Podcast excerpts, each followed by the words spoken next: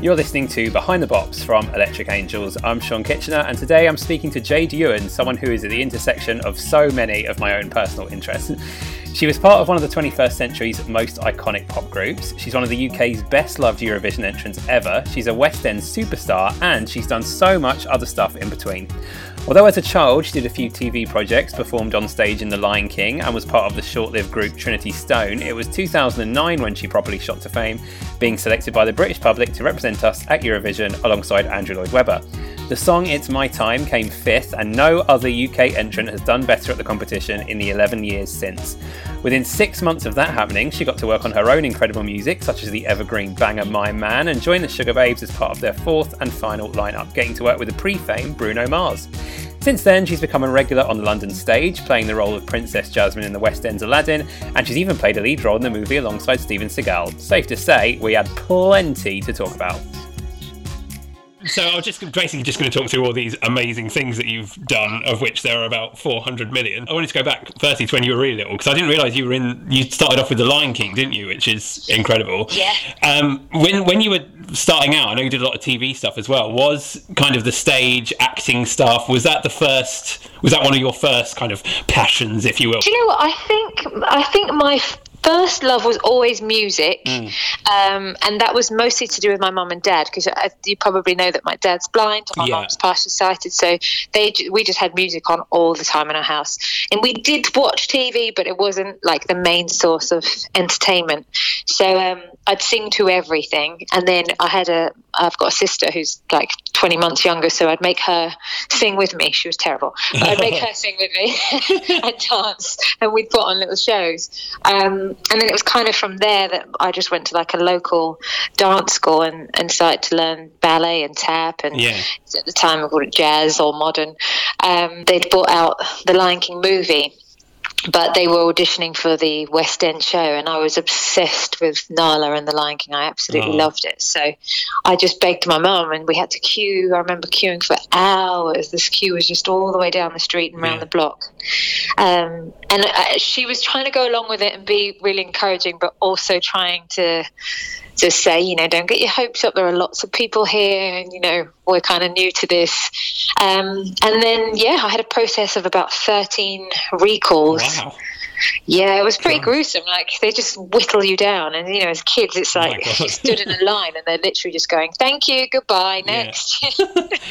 um, so yeah, I was terrified, but I ended up getting um, Nala, yeah, yeah. and that was like that, that was a big moment that changed because I I've never really sung in front of a, a live audience before, yeah. and I, I, didn't know what it was to finish performing and and hear an applause or to be in a spotlight and you have like the um the, the dry ice which is like the smoke effect yeah. that they have you know and and hearing an orchestra I'd never heard an orchestra live so wow.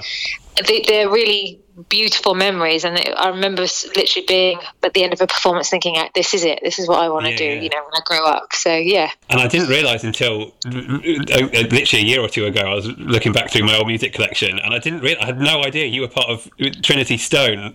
Um, Move a Little Closer was such, such a bop. I remember loving that song. It's so oh rare now, though. God, I can't believe you even know about that. was my yeah, first record deal and we didn't even get to release it. Did you not? I was going to say, that song is so rare, I couldn't find it on stream streaming or sales or anything. So did that never? Because there was a video and everything, wasn't there? Did that just never? Yeah. So that's basically why you couldn't find it because it didn't get officially released. That we'd signed a deal with BMG, mm. and then that year BMG then merged with Sony. Right. Um, and then all these new people, record label execs, just like took over, and we became, you know, just another act that was signed. But we had shot the video and done all our recording of the album and everything oh, for yeah. about two years prior to that. So um, yeah, by the time it came to officially releasing, we, we basically just didn't really have anyone that was that passionate about us anymore because our label boss had been let go. Right. Um, so we were what they call shelved. And yeah, yeah. It, it, just never it never came out. But we'd worked with some amazing people. We'd worked with CeeLo from um, Gnarls Barkley, and Ne-Yo had written a song, and I mean, wow. we just had really cool material. I remember just being devastated at yeah, the time. I was like, "Oh, this is it," you know. And then did, nothing came of it. So um, it well, was difficult. I was oh, going to say, yeah, the, the, first, I guess, the first experience of like something amazing happening, and then like, oh no, it's not happening. That must have been quite like God damn it!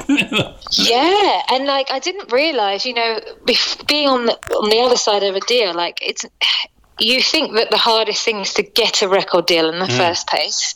Um, and so I, we had we had been signed and we had flown all over the world and we, we spent months in LA and all kinds of places. It was we were like, as far as we were concerned, it was like this is a done deal now. We're going to go out and make huge music. And the guy that signed us had signed Blue, and wow. I think he'd you know he'd had big acts already. Um, Natalie Imbruglia as well. It all her big stuff yeah, was out yeah. at that time, so we were like we're in safe hands. But we kind of didn't realize that um, it's much harder to stay signed once you are signed right, because yeah, yeah. you then have to get playlisted on the radio stations which you know about um, and then all of that stuff and you know you have to chart and if you don't um, they're quite ruthless. And we didn't even get to put out the single, okay. so they were even more ruthless with us. God, very frustrating, I bet. well, then luckily the um, the Eurovision gig came along a couple of it must have been a few years after that, and I remember you had to go through this whole intense talent show before you'd even done Eurovision. That must have been quite yeah. that must have been quite stressful in itself. I'm guessing. it was. So basically, what happened is Trinity Stone were no more. Mm. I was then offered a solo deal with the same label, Sony BMG. Mm. Um, but again, people left, it didn't work out. And I found myself out of a deal, you know, and on my own completely. Um, and I had always been doing acting anyway, because you kind of touched on it before. So I'd gone to a stage school called Sylvia Young. So I had an agent for acting. Oh, yeah. And they'd, they'd put me up for um, a BBC, uh, like kids uh, drama, and it was all based on Greek mythology. And I had auditioned for the part of a goddess um, called Siren, who was who would sing, and she would obviously lure men to their death. So yeah. there was a tape of me singing in this audition, and it somehow it was for the BBC, so it somehow got into the hands of whoever was looking for um, talent for the Eurovision. Yeah. Um, and I just got a phone call asking me if I wanted to, if I would consider auditioning and representing potentially representing the UK for the Eurovision. Oh, wow. at the time, I was like, no. yeah, yeah. I was just like, not doing that. You know, no one ever, we never win. It's right. like everyone tells me it was a bad idea. So I was like, no, no, no, no. Um, and then they'd said, well, you know, we've got Andrew Lloyd Webber writing the song and um, a lady called Diane Warren. And I had met Diane when I was in Trinity Stone. She had written songs like Unbreak My Heart for Toni Braxton, yeah, wow. huge stuff. And, you know, I absolutely loved her. So, they said that they were collaborating and should the winner you know even if you didn't win the competition in terms of the eurovision there yeah. was a record deal on the table with um, geffen who are universal yeah so at that point i thought well okay this kind of changes things because i don't have to win this competition to go and pursue my dream still in music. Sure. So why not? And I, I, at the time, I'd been like, I was signing on actually. I'd had really terrible time. I couldn't pay any rent and I couldn't get a normal job. So I was trying to pay my you know bills just by signing on. So this come yeah. along and thought I'm going to go for it. Um, so I did it. Yeah. Oh, God, amazing. Didn't expect to actually get as far as representing us. Yeah, so I was yeah, like, that's incredible. out in early rounds. Well, there's and a clip then, of yeah. you, um, the, the, first audition I was watching just this morning actually, and you absolutely nailing this massive song. And there's this voiceover from Andrew Lloyd Webber going, "Yeah, she's all right. Yeah, I can maybe work with her a bit. I don't know." Like, what, what else are you talking about? She's killing it. What was it like working with him? Do You know what? He was lovely. I was very intimidated because I knew who he was because of my background in musical theatre. Yeah, so yeah. I was like, okay, he's a big deal. Um, and I felt, you know, back then I was really still quite rough and raw. Do you know what I mean? Right. Okay. and, and you know, they were saying he was going to come to our houses and you know, meet our family. And he, and my parents lived on a council estate in East London, and he came over for a cup of tea and a bacon sandwich. Oh. And I, you know, he was lovely. Yeah, yeah. But it was just very, it was very weird. It was very surreal. And where they took us to his house, and he literally had a butler that greeted you at the door, okay. and like, you know, it was, it was another planet to me. Yeah, yeah. Um, so I was I was very nervous, but he was always very kind.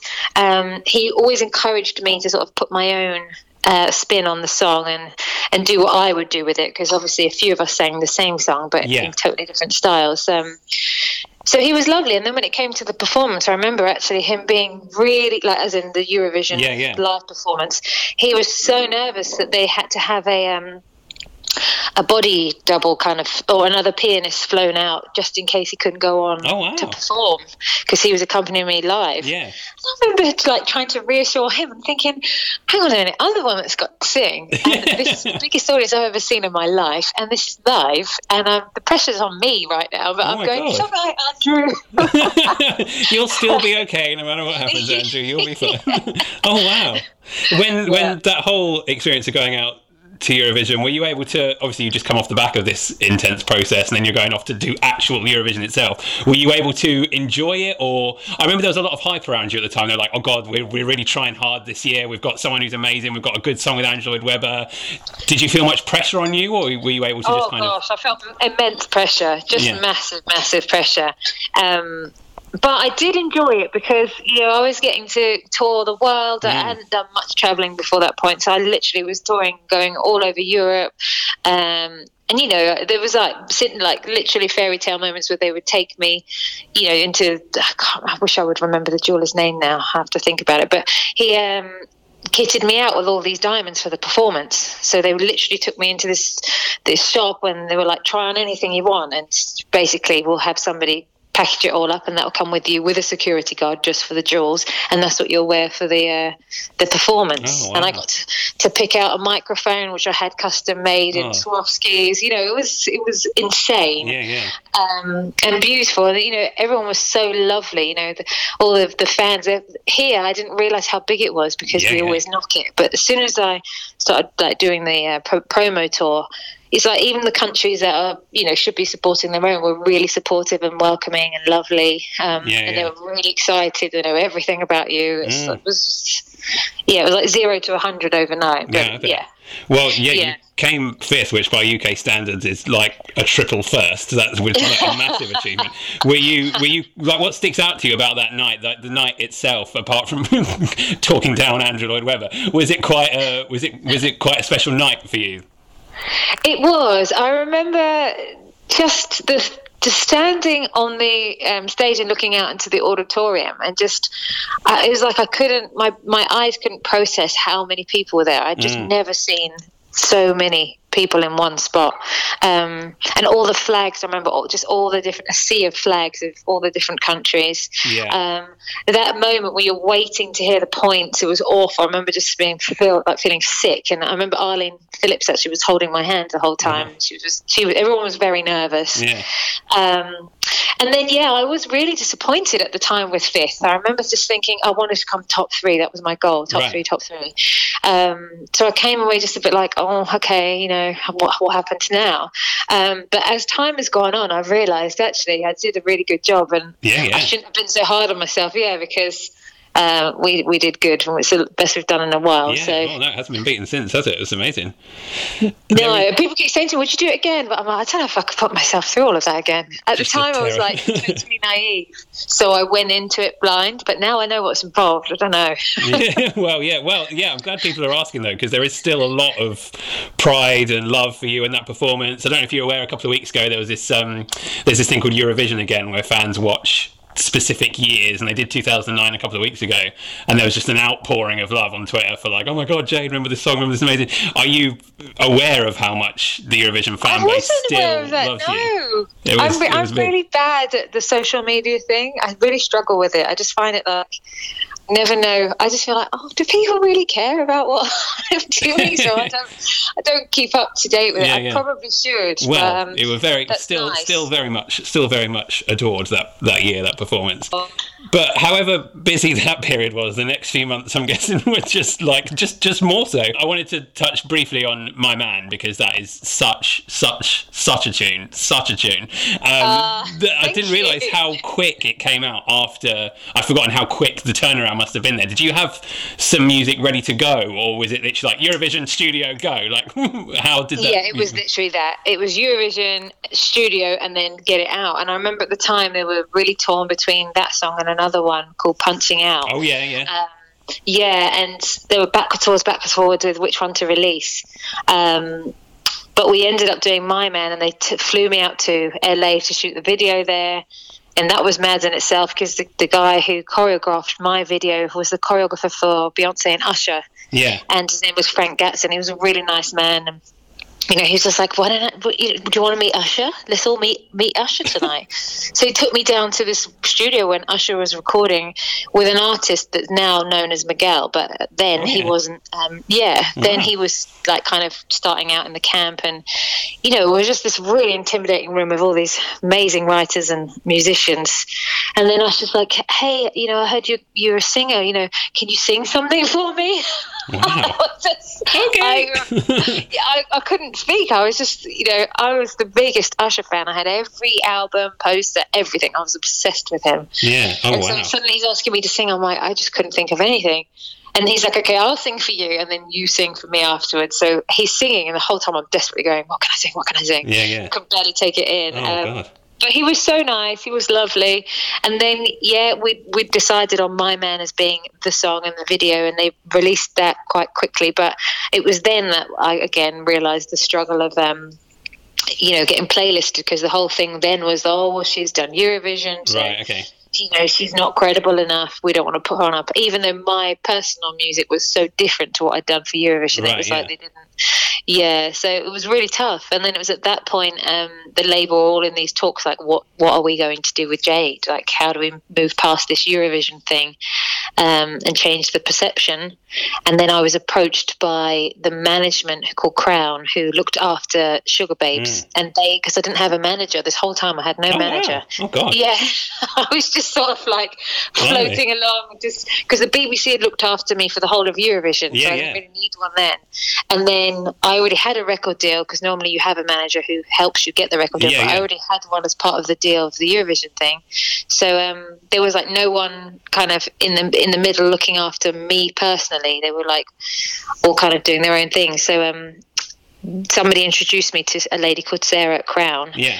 And um, she kind of came in and turned my whole world upside down, to be honest. God, she was yeah. like, right, you know, you're not going to get playlisted. Uh, the Eurovision thing is a, a, problem in terms of your image and your branding. And in order for you to now, you know, really maximize the profile that you've got, we're going to have to do something quite radical. So she's like, it's, this is an opportunity. And this is when she said about the Sugababes. She's like, it's up to you. You can either take this opportunity and you won't regret it, or uh, you know, we give it to somebody else, and you might always be thinking, "What if?" Wow. I know it was ruthless. It sounds like, like, a film scene, bloody hell. yeah.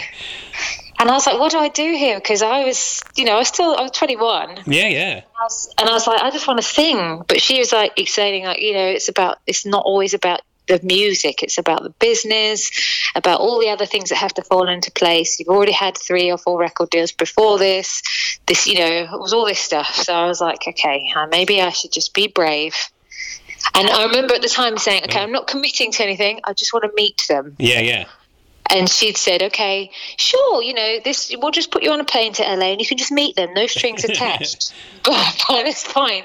It, you know, as soon as I got off the plane at LA, there were paps and press everywhere. Wow. I didn't even know which members I was meeting because I didn't know who was leaving. Yeah, yeah. Um, and then, yeah, I, I was stuck in a hotel room for a few days, wasn't allowed out. And then uh, I think on like the fourth day, they brought Heidi and Amelle to the to the room. Yeah they were oh. like, how, how do you feel? How's it going? Oh, oh my goodness. And all this time, My Man has actually been, this This all happened in the space of like a few days that My Man was actually released, wasn't it? Was this, is that yeah. right? It was, so yeah chaos. oh my god! yeah, amazing. absolutely. I remember doing a radio uh, tour, like all the interviews, and I remember Sarah saying to me, um, "Just have a, a little pull-along case packed and ready because we're going to try and get you on the earliest flight." But I obviously wasn't allowed to tell anyone, mm. so I was going to these radio interviews with my little case. And people are like, well, "Where are you going?" I was like, "Oh, you know, trying to oh god!"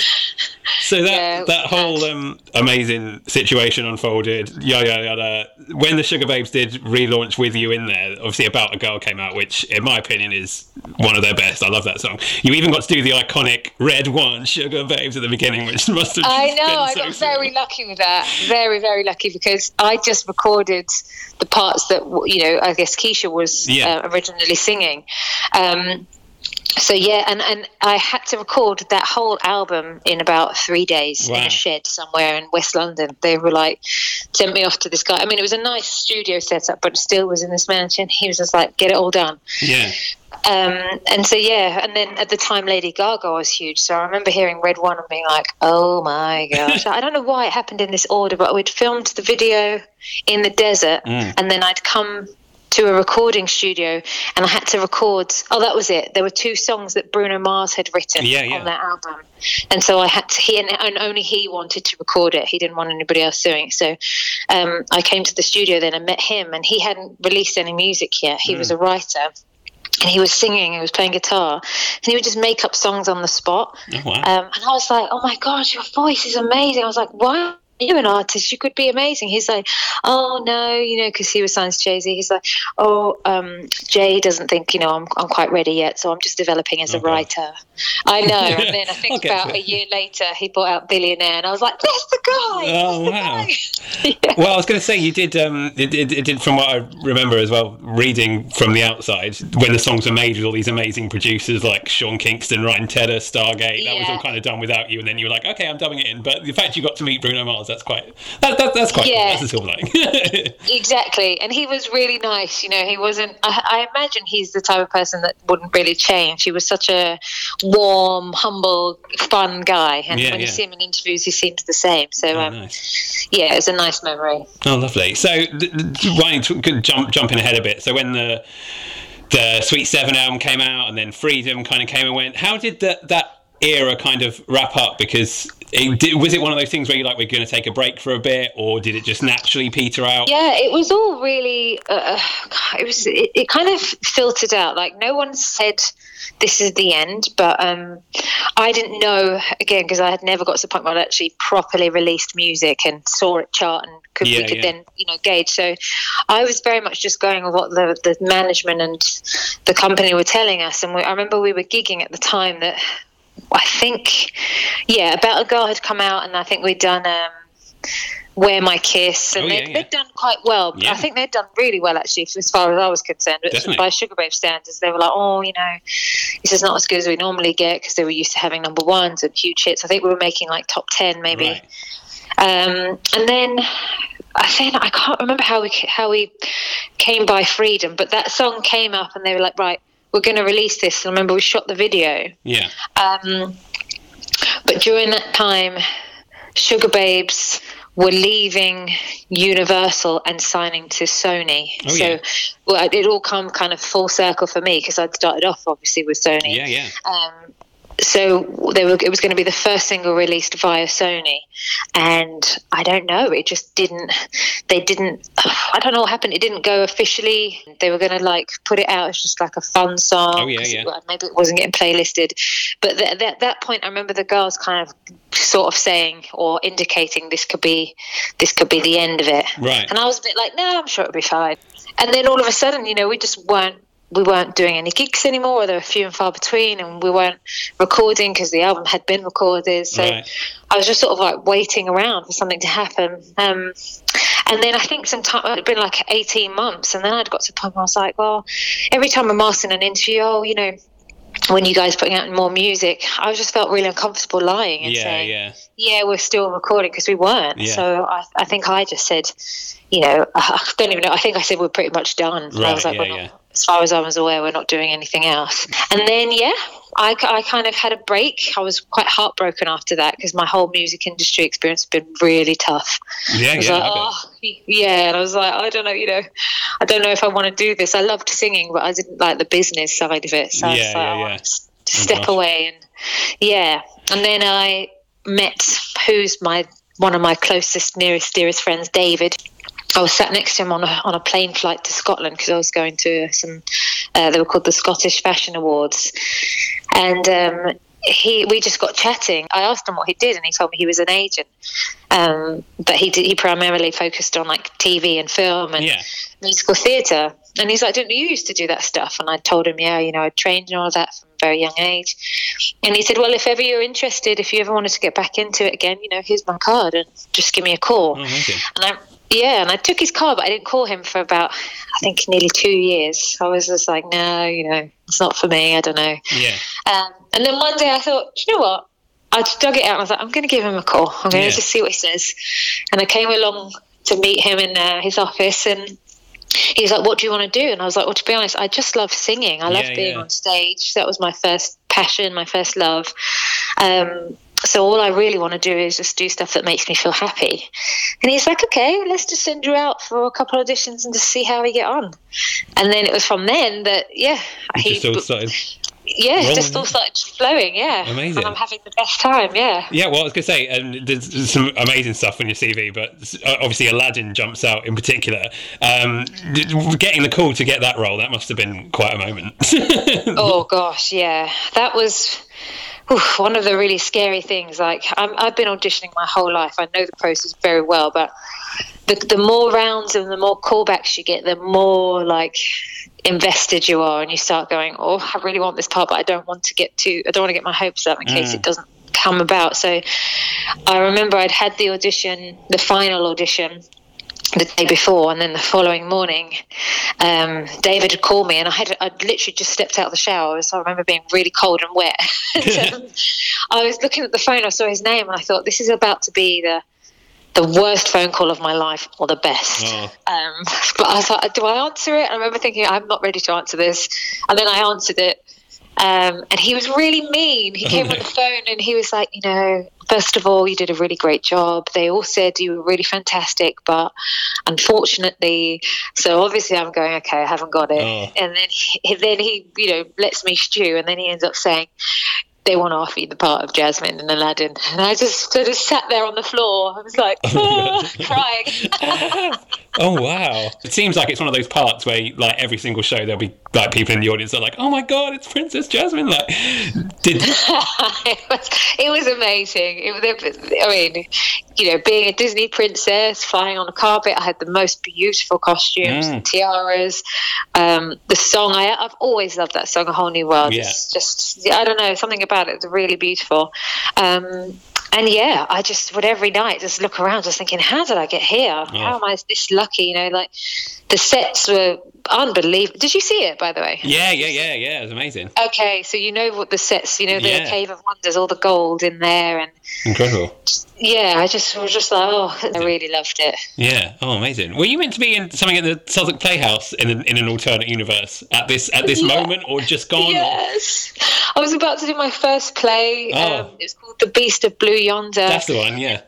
Yeah, and it was written by amazing uh, playwright called um, Philip Ridley. Yeah.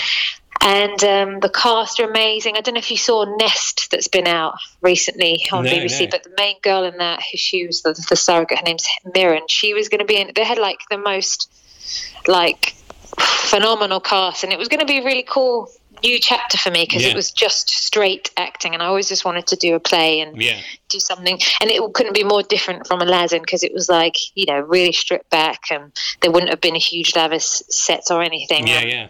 Oh gosh. So when this yeah. is like when when this is all over, you'd like to do like a, a straight acting play. Do you want to do more? Yeah, I really want to yeah because I, I I love acting. It was something I actually really loved in school when I was training at Sylvia's, and I always felt just like a bit of a fraud. I knew I could sing, but with acting, I was like, I'm just kind of guessing here. I'm, I'm going on instincts, and I don't know if I would count myself as an actress. Mm. But sort of as time's gone on, um, and I have trained since, and I did a film actually with uh, Steven Seagal called yeah. of a Gun. See, yeah. this is how impressive your stuff is. Like, we've been talking for half hour, I haven't even touched on a, being a leading lady with Steven Seagal. It's madness. it was. I mean, I had to write a book about that on its own. That was just a mad, mad, but really fun um, chapter, and uh, it was a moment again where I was like, "Oh, I love this. I really love you know making films." Yeah. And, you know, there was explosions and all the, the costumes and the props and the special effects makeup. It was just really fun. Um, so I would like to do more screen work for sure. Yeah. Um, and in yeah, and I just want to try a play because I just want to do something that challenges me that I've never never done before. So yeah. I think hopefully at some point in the future when we all go back to normal. Mm. All right. Well, yeah. Sorry, I've kept you so much longer than I said I would. So sorry about that. But thank you so much for. Oh, it's all speaking. good. Just to say thanks, we're going to make a little donation to a charity. Do you have um, any causes in mind that you'd like us to donate it yes. towards? I'm going to go with the Carers Trust. Oh yeah. Oh excellent. Because um, they're they're a charity I work with, and um, they they have you know really lovely cause, um, which is looking after young kids who obviously have to take care of their parents. Yeah. Um, so yeah, I'd like to give it to them. Oh, amazing! And thank you. I really appreciate that. It's a lovely gesture. No, no, not at all. Thank you. All right. Well, thanks very much. Have a lovely rest of lockdown. I mean, I don't know. That sounds like what you think. lovely. All right. Thanks very much. What a hero. Thank you to Jade for speaking to me, and thank you for listening. Uh, you can find Electric Angels at underscore Electric Angels on Twitter and Instagram, and you can find me at Sean Kitchener. Thanks.